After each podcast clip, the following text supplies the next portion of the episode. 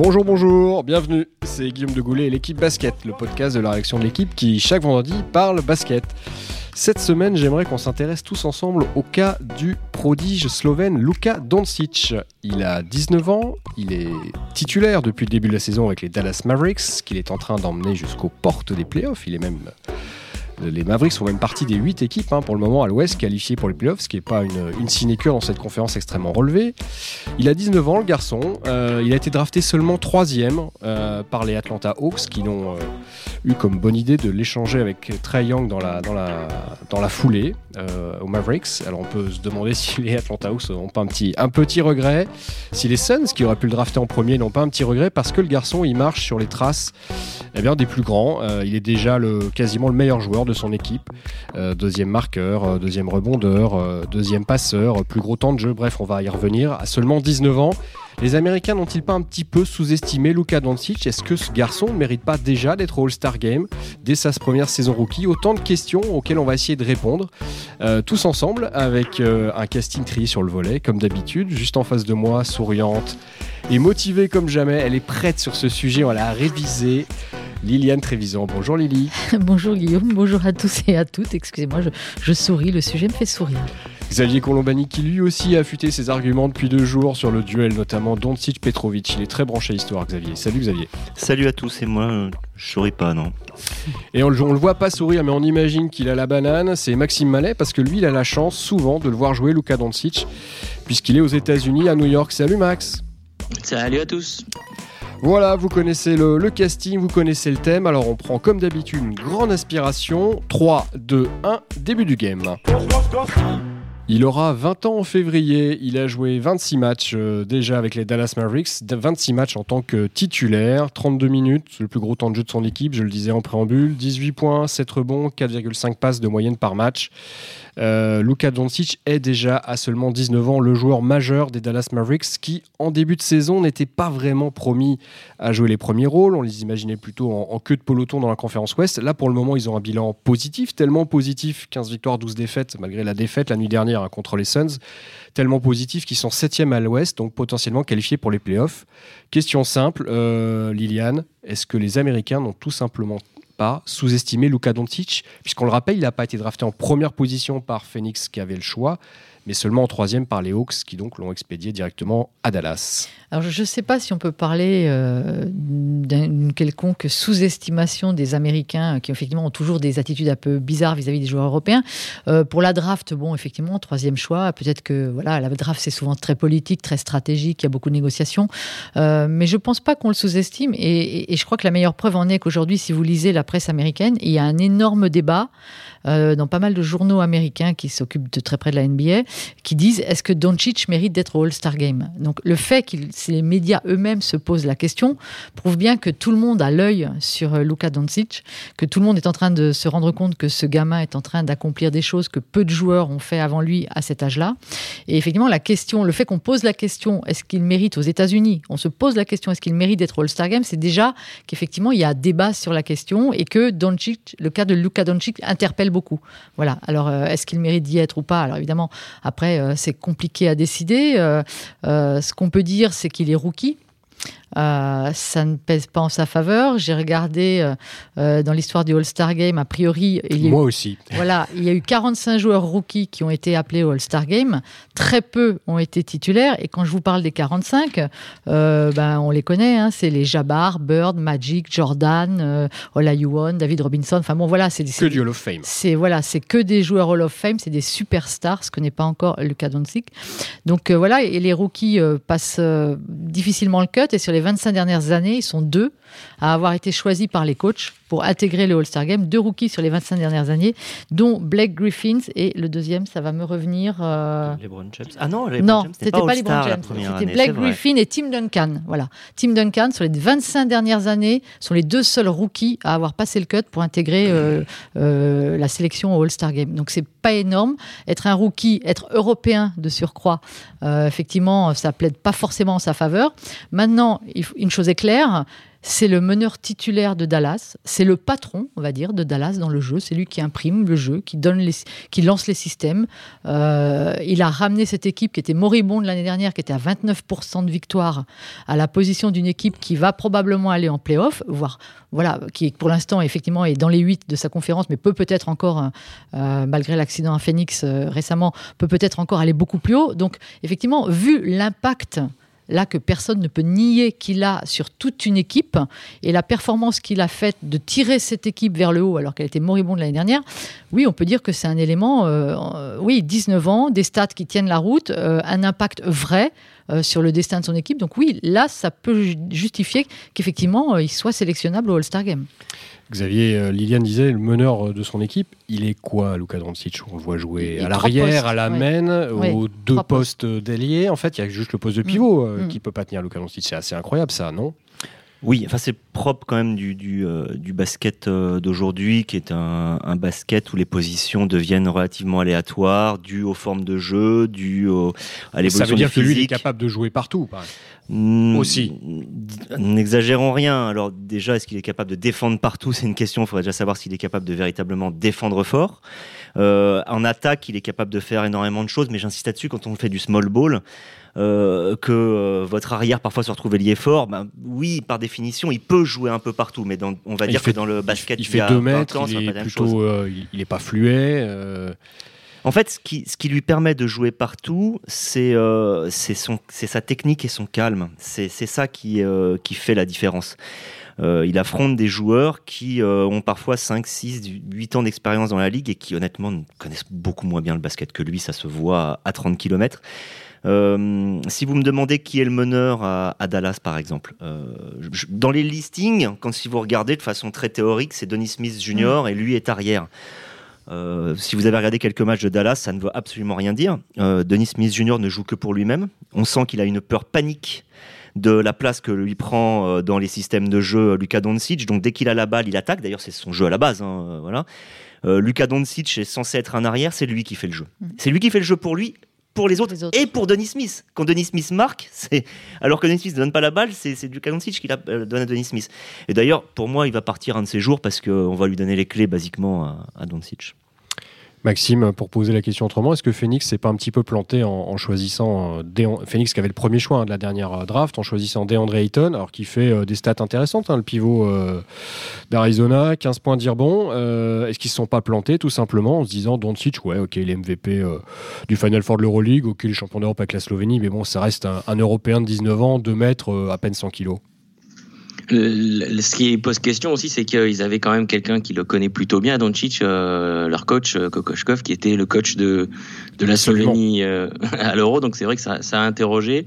Ça a interrogé aussi pourquoi Sacramento, peut-être parce que DeAndre Ayton, il y avait quand même plutôt un consensus ici qu'il avait vraiment le niveau d'un numéro 1. Doncic, pour les observateurs, était plutôt très bien perçu, mais c'est vrai qu'on avait l'impression que dans certains états-majors, euh, euh, pour revenir à la question du départ sur les sous-estimés, plus chez les certains états-majors des équipes euh, que dans les médias ou, les spécialistes de, de, de, la draft aux États-Unis. donc à, l'heure actuelle, oui. Je pense que Phoenix comme euh, Sacramento euh, doivent euh, un petit peu se, les bouffer, comme on dit. après, la draft, de plus en plus de ces dernières années, on draft des potentiels à 3 à 5 ans et pas forcément le joueur qui est le plus prêt pour jouer dans la ligue tout de suite. Ça, quasiment tout le monde s'accordait à dire que Doncic était le joueur qui était vraiment le prêt à avoir un impact tout de suite dans la ligue, alors que DeAndre Ayton, Marvin Bagley, euh, Trey Young étaient plus des, projets à moyen terme. Moi, je pense qu'on fait une, erreur. Du moins, c'est intéressant d'en parler, mais je pense qu'on fait une erreur si on axe tout sur l'idée qui a été sous-estimée parce qu'il est européen on a une ère du scouting international où tout le monde connaît tout sur tout. Euh, où euh, les, les, managers généraux, les présidents les, des opérations basket sont au courant de tout et savent tout et ont perdu énormément de préjugés. Par contre, il y en a un qui demeure. C'est celui que les intérieurs, les joueurs de grande taille sont rares. Et on sait historiquement qu'à la draft, les joueurs de grande taille sont toujours pris en premier. DeAndre Ayton, c'est 2m18, c'est un mec qui est capable de shooter à 4 mètres. C'est extrêmement rare. C'était quasi sûr qu'il allait partir en premier parce qu'on se dit que derrière, on a peut-être 5 ans avant de revoir quelqu'un comme ça. Même si c'est pas si simple. Parce qu'il y en a quand même, hein. Carl Anthony Towns, c'est tout. Il y, en a. Joel Embiid, il y en a. Mais euh, regardez la draft 84, la fameuse draft 84. Jordan, troisième derrière Hakim Olajuwon et Sam Bowie. Mm. Peut-être que dans 10 ans, on en parlera de la même façon. Mais pas oublier que Olajuwon était quand même premier. Olajuwon, c'est pas n'importe quel joueur. Et DeAndre Ayton, quand on dit est-ce que Phoenix va se les manger euh, on ne sait pas ce que va devenir DeAndre Ayton. Bon, les fans des Suns aujourd'hui euh, sont un peu déçus parce que le joueur est lymphatique. Mais à demain, ça peut être quelque chose aussi. Pour le moment, les Suns se trimballent en, fond de cale hein, en conférence ouest. C'est les seuls, on entend sans meneur, avec Devin Booker qui est blessé, une reconstruction, un effectif qui est mal fagoté. Je pense pas qu'il soit responsable de ça. Est-ce que l'association, euh, puisque Dirk Nowitzki a fait hein, son grand début à, 40 ans la nuit dernière euh, avec les Mavericks, c'est l'association des, des deux Européens, de deux peut-être des futurs meilleurs Européens de la NBA, Dirk Nowitzki, le, le papy, et puis euh, la jeune pépite Luka Doncic, ça peut faire des étincelles ensemble je crois que euh, j'ai une énorme admiration pour euh, Dirk Nowitzki, qui est un prototype de joueur euh, exceptionnel, qui a fait une carrière rare et qui d'ailleurs est entré dans l'histoire de la NBA la nuit dernière. Je c'était la nuit dernière le match contre eux, en, en, devenant le premier joueur à passer 21 ans dans la même franchise, dans la même équipe. Ce qui en NBA aujourd'hui, c'est mais c'est paléontologique. Enfin, ça n'existe plus. C'est même plus envisageable. C'est même plus un dinosaure. Euh, voilà. Après côté jeu, Dirk Nowitzki, on sait tous qu'il est un peu sur la pente descendante, que c'est va vers sa fin de carrière, etc. Euh, ce qui est sûr, c'est qu'il a en commun avec Luka Doncic une culture du jeu extrêmement poussée, c'est-à-dire une connaissance du jeu, cette espèce de IQ, de QI que, que les coachs américains apprécient, cette connaissance du jeu. Et effectivement. Euh, vu leurs postes respectifs, vu l'impact qu'ils peuvent avoir tous les deux, aussi bien offensivement que défensivement, peut-être un peu moins pour Nowitzki maintenant, qui est quand même un peu plus, euh, on va dire, un peu moins tonique, un peu moins euh, tranchant. Euh, oui, je pense que que, Dallas a tout à gagner en, culture de jeu, en fait. Voilà, en, en, maîtrise du jeu, en connaissance du jeu. Moi, je pense l'inverse. Pardon, on va laisser parler Maxime aussi, mais je pense que le retour de Dirk Nowitzki est une mauvaise chose. Euh, ça fait des années en fait qu'il le regarde jouer alors qu'il est plus aussi dominant qu'avant. C'est un joueur très particulier qui a besoin de jouer énormément en isolation. Et, euh, en fait, ils ont retardé leur reconstruction par respect, ce qui est formidable hein, d'une certaine manière humainement, mais par respect pour ce joueur qui n'est plus capable de les porter. Là, il revient, c'est une distraction, il va encore falloir compenser sa défense, il va encore falloir accepter sa façon de jouer, et je pense que leur bon résultat venait du fait qu'il ne jouait pas. Non pas pour dire que c'est un poids, mais pour dire que c'est trop difficile de l'intégrer aujourd'hui à cette équipe. Maxime, tu portes le, même regard aussi dur que, Xavier sur euh, le retour au jeu de, Dirk Nowitzki? Bah c'est difficile de juger après, euh, après un match et, de savoir vraiment ce que, euh, ce que Rick Carlisle et Dirk Nowitzki ont en tête en termes en termes de temps de jeu, d'impact. C'est vrai que ça ressemble plus à, un passage de flambeau de, entre deux générations. cette ces trois quarts de saison là où ils vont jouer, euh, ils vont jouer tous les deux peut-être un petit peu ensemble, que quelque chose qui va avoir un véritable impact euh, au niveau du jeu. Je pense que Nowitzki est, comme on le dit, un joueur intelligent. Euh, qui va pas se mettre en travers de, des bons résultats de, de, son équipe et qui tout le monde, Rick Carlisle est un des coachs les mieux installés, donc il peut faire ce qu'il veut. c'est le deuxième plus, plus ancien en poste après Pop. Euh, Popovic. Donc, euh, Et tout, oui, tout le monde peut, euh, peut agir vraiment pour le bien de l'équipe. Il n'y a pas d'agenda, on va dire, un petit peu caché pour les uns ou de poste à défendre pour les autres. Donc je pense que s'il voit que donner 15-20 minutes à, à Novitski, ça, ça, pose problème, on, on s'orientera plus vers 10 minutes et, et, tout le monde fera ça avec classe. Alors il y a un joueur auquel Luka Doncic est beaucoup comparé hein, depuis, euh, depuis ses débuts, évidemment, parce qu'il est originaire, on va dire, de, globalement de l'ex-Yougoslavie. C'est bien sûr Drazen Petrovic, le premier Européen qui a vraiment marqué euh, la NBA, l'icône Drazen Petrovic. Euh, j'ai envie de vous demander si déjà cette comparaison elle est, elle est juste. Je rappellerai simplement la première saison avec, avec les Nets, avec Portland, pardon, de, Petrovic, c'était en 89-90. Il avait 25 ans déjà, Drazen. C'était 7 points, une passe, un rebond en moyenne par match. Alors, il jouait très peu. Alors, mm. c'est C'est un peu le problème de comparer deux époques de la NBA différentes, deux époques de jeu où les paramètres du jeu n'étaient pas les mêmes. Enfin bon, voilà, c'est c'est hallucinant ce qu'on peut dire de Drazen Petrovic. Qu'est-ce qu'il avait en plus par rapport à Luka Doncic? Ben, Il avait en plus que quand il est arrivé en NBA, il avait quand même beaucoup plus gagné en Europe que, que, que Luka Doncic, qui a été champion d'Europe en club, qui a été champion d'Europe en sélection. Euh, Drazen Petrovic, Petrovic, il a été double champion d'Europe. Il a fait ses premiers JO, ce que n'a jamais connu euh, Luka Doncic, à 20 ans, en 84 à Los Angeles. Les médailles de bronze. Il a eu deux autres médailles d'argent par la suite. Il a, il a été champion du monde en 90 avec la Yougoslavie. Enfin, je veux dire, il a, il a vécu euh, international qui est quand même largement supérieur à celui de Doncic, encore une fois dans un autre contexte, évidemment, même le jeu européen était différent dans ces années-là. Euh, et il est arrivé beaucoup plus tardivement en NBA, ce qui n'est pas un avantage. Voilà, il est arrivé déjà plus tard euh, en joueur plus mature en NBA. Il a fait le banc à Portland. Ça fait effectivement, ça ne s'est pas super bien passé à Portland. On n'a pas cru en lui. Il a ciré le banc. C'est un mec qui est pas fait pour ça. Hein. On se souvient qu'en NBA, il a quand même enflammé plusieurs chroniques euh, euh, parce que c'était quelqu'un, contrairement à Luka Doncic, qui est un garçon bien élevé plutôt sur le terrain. Drazen Petrovic, c'était une partie de son jeu, était un énorme provocateur. Il adorait mettre le feu, non pas seulement offensivement, ce qu'il faisait super bien, parce que c'était un incroyable joueur d'attaque, mais il adorait mettre le le feu, il, adorait provoquer ses adversaires, ses prises de bec avec Reggie Miller, même Michael Jordan, euh, euh, John Starks, qui était à l'époque un des pires pitbulls de la NBA. Euh, voilà, ça faisait monter l'adrénaline partout où il passait.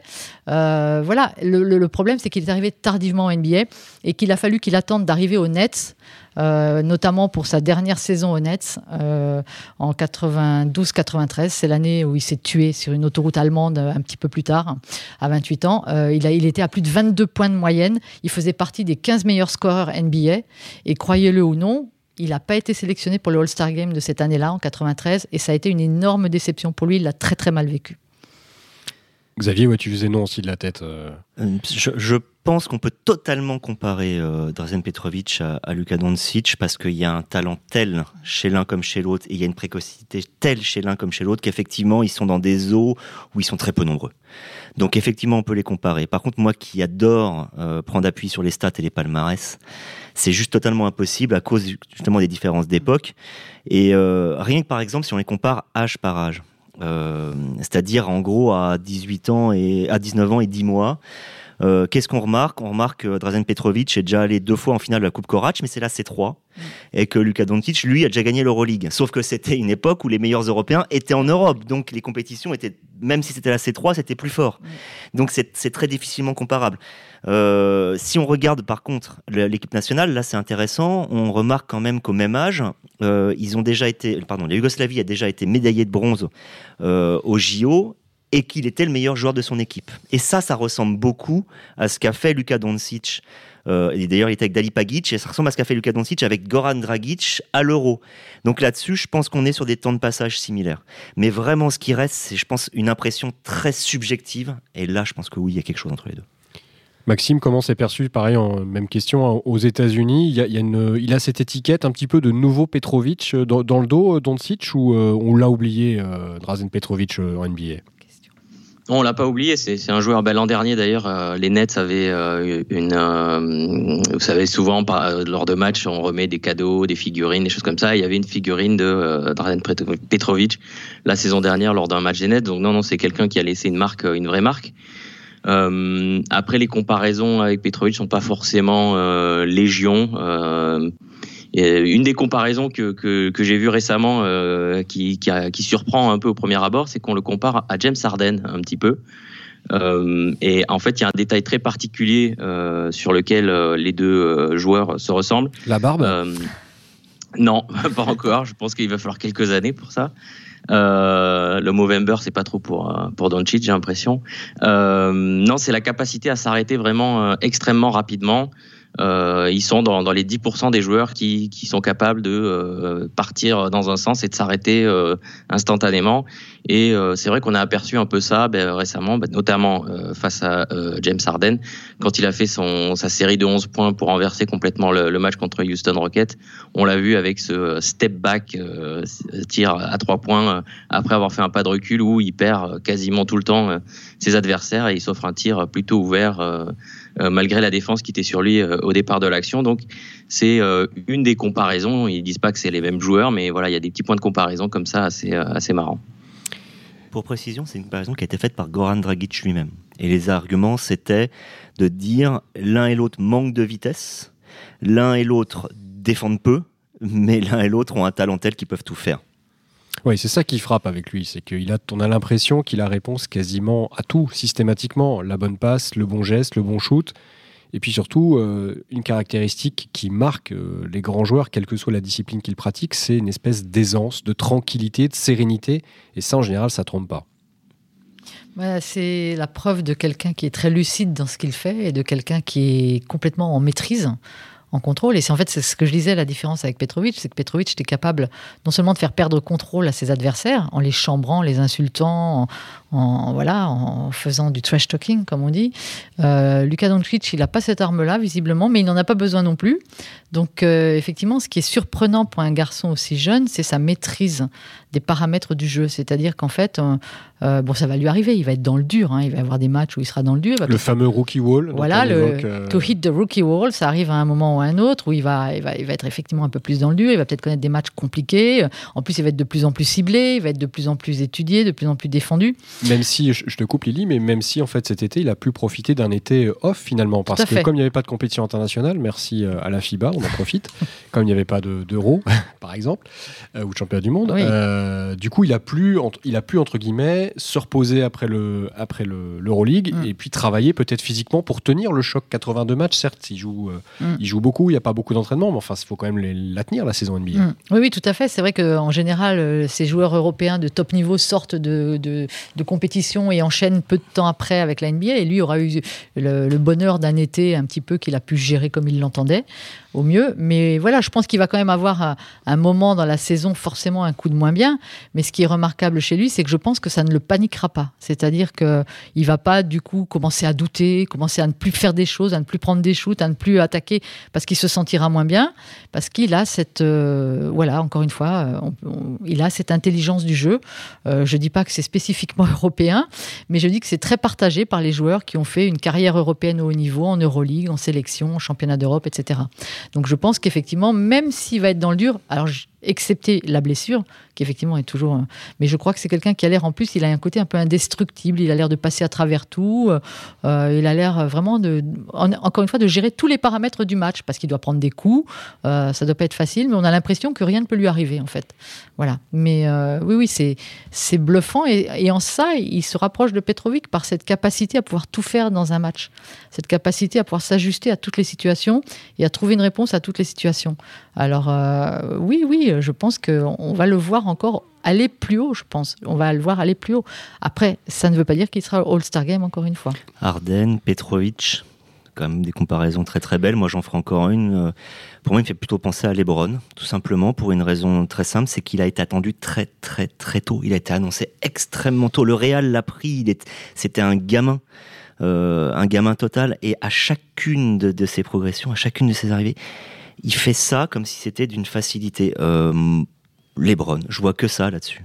La domination physique en moins, peut-être. Ah oui, non, non, mais je parle pas du tout du jeu, je parle pas, du physique. Non, non, c'est pas les mêmes. Mais je veux dire, dans la capacité, à 13 ans, 15 ans, 16 ans, 17 ans, 18 ans, 19 ans, il fait la même chose que si nous, on allait euh, taper notre première balle de tennis et que c'était voilà légèrement avec des potes. C'est la même chose pour lui. Il a l'air d'être totalement sensible à la pression.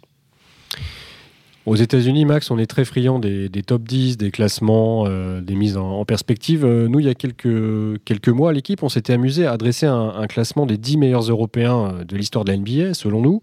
Alors, je vais te le donner rapidement pour te rafraîchir la mémoire. En numéro 1, on avait Minovitsky, en 2, Parker, en 3, Gasol, en 4, Kukoc, en 5, Petrovic, en 6, Antetokounmpo, en 7, Detlef Schrempf, en 8, Pau, Gasol, en 9, Lade Divac et en 10, Porzingis. Est-ce qu'à ton avis, Luka Doncic au terme de sa carrière, il sera dans ce top 10 et à quelle place ah, ah, ah, Et puis vous allez l'extrait euh, quand. Euh, oui, absolument. Euh, il a le potentiel pour, pour être le, numéro 1 de cette liste. ce serait surprenant qu'il ne soit pas dans le top 10. après, il y a des joueurs comme Antetokounmpo qui vont certainement grimper dans cette liste, d'autres qui, les frères Gasol par exemple, on imagine, ils ont plutôt fait leur carrière. Donc top 10, ça me semble, sauf blessure, évident. Top 5, ce serait normal vu ce qu'on a vu jusque-là. top 1, après, ça dépendra des, titres qui qu'il aura été capable de, ramener, euh, titre individuel et, collectif qui sera capable de, ramener à, Dallas ou, ailleurs s'il évolue ailleurs. Ouais, Nowitzki, pour l'heure, je te coupe, un hein, Nowitzki dont on parlait tout à l'heure, c'est le seul Européen MVP hein, de la saison régulière. Voilà, c'est en ça que je parlais de, de, titre individuel. Il a, il a amené un titre à, NBA euh, à, Dallas et euh, un titre individuel le, plus gros de, de, toute la ligue. Donc c'est vrai que ça, après, c'est difficile à contrôler aussi parce que ça dépend, euh, ça peut dépendre de plein de choses, de, la concurrence qu'il y a à ce moment-là. Euh, est-ce qu'il y a peut-être un peu moins de d'énormes joueurs qu'à une autre période? Voilà, ça va être tout le tout tout l'exercice qui euh, qui fait tant parler de comparer les époques. Mais top 5, top 3, ça paraît à l'heure actuelle et s'il poursuit sur la même trajectoire naturelle. Tout dépendra aussi, je pense, de sa longévité en NBA parce qu'il euh, y a des joueurs dans la liste que Guillaume vient de citer. Drazen Petrovic, dont on parlait tellement, il n'a fait que 4 saisons en NBA. Voilà. Donc on souhaite à Luka Doncic d'en faire beaucoup plus et justement de ramener encore plus de trophées individuels, euh, d'étoffer son palmarès et, de grimper, pourquoi pas, effectivement, dans le top 5 euh, de cette liste des meilleurs Européens vus sur un parquet NBA. Tous les joueurs que vous avez cités là sont des, enfin du moins les premiers, hein, de Nowitzki à Parker, Gasol, c'est les trois premiers, sont des joueurs qui ont des énormes carrière internationale avec leur sélection. Je suis pas certain que Luka Doncic fasse une euh, carrière immense avec la Slovénie qui a des limites euh, intrinsèques. Le jour où Dragic arrêtera, il n'y a pas de réservoir et ça va être compliqué. Et surtout, parce que là, ce que je dis là sur la Slovénie, peut-être qu'il a très envie, qu'il ira. Mais la Slovénie n'est pas qualifiée pour, la voilà, prochaine Elle vient de rater sa qualification pour. Euh, oui, elle, déjà, elle ira pas à la Coupe mm. du Monde. Alors après, il y a toujours les histoires de wildcard, bon, qui fait qu'elle sera peut-être repêchée par la Manche c'est un peu trop compliqué la FIBA aujourd'hui pour aborder le sujet, mais euh, c'est voilà, le truc c'est que je pense qu'à un moment la Slovénie sera faible.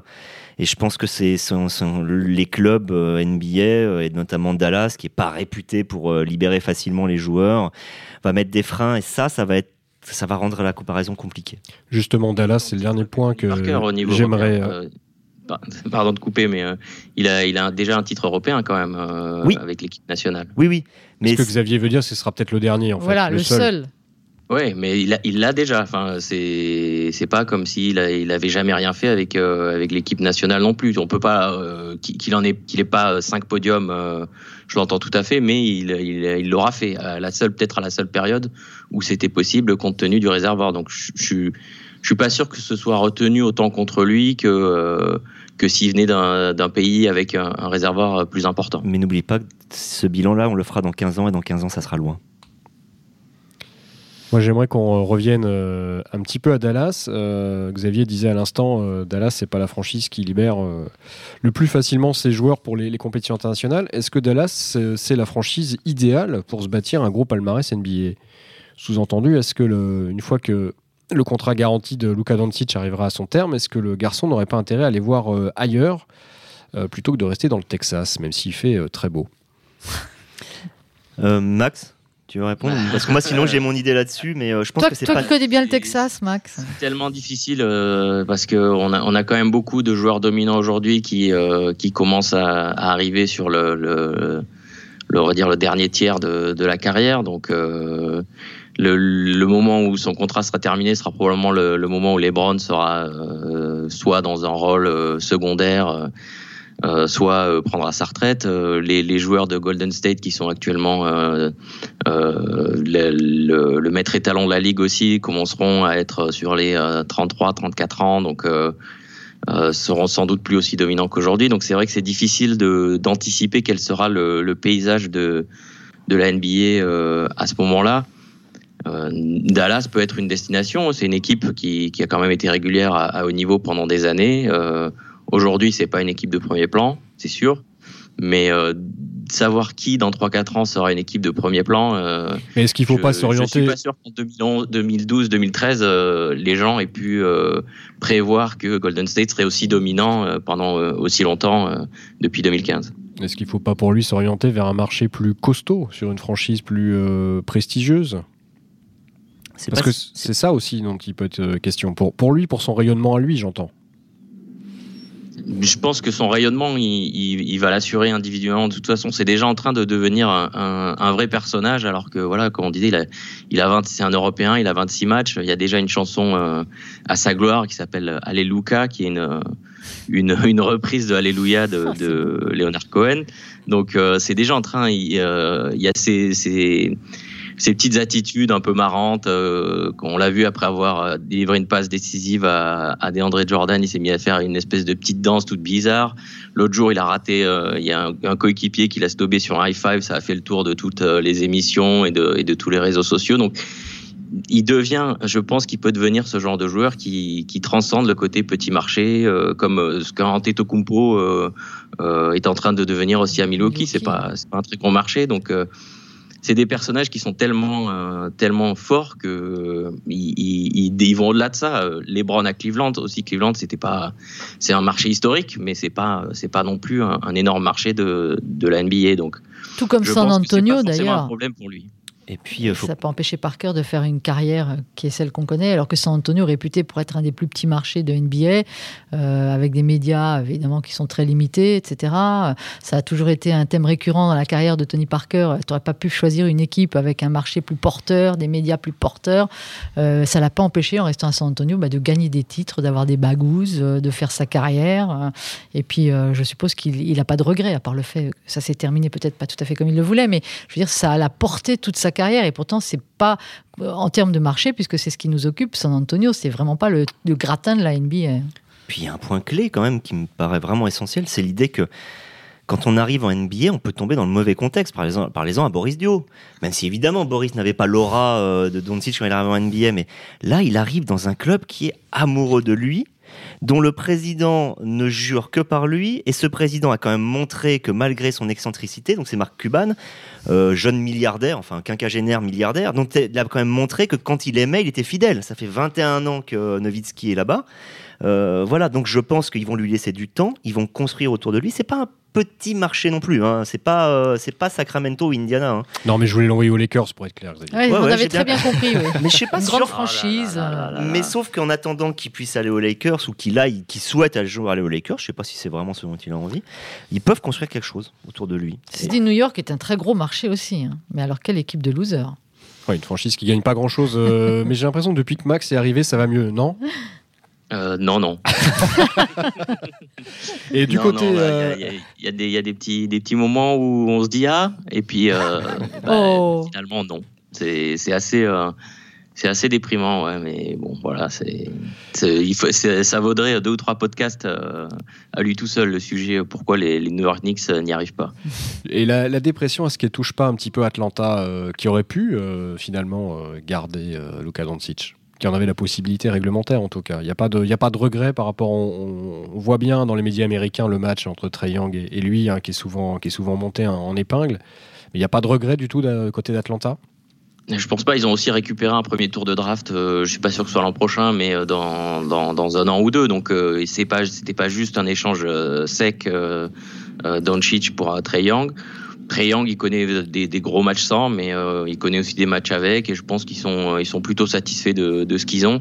Et de toute façon, Atlanta était dans une perspective de, se développer un peu plus moyen terme que, Dallas, qui voulait euh, euh, y arriver un petit peu, enfin vraiment se relancer euh, tout de suite.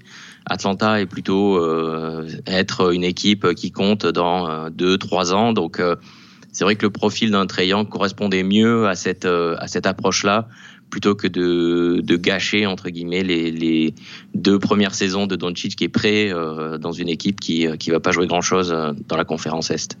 Bon, eh ben nous, on se retrouvera d'ici 2-3 euh, ans pour refaire un podcast sur Luka Doncic au moment de sa signature aux Lakers. le moment de vous remercier tous les trois. Max, merci beaucoup. À la semaine prochaine. Lily, merci beaucoup. À la semaine prochaine également. Xavier, merci beaucoup. À la semaine prochaine.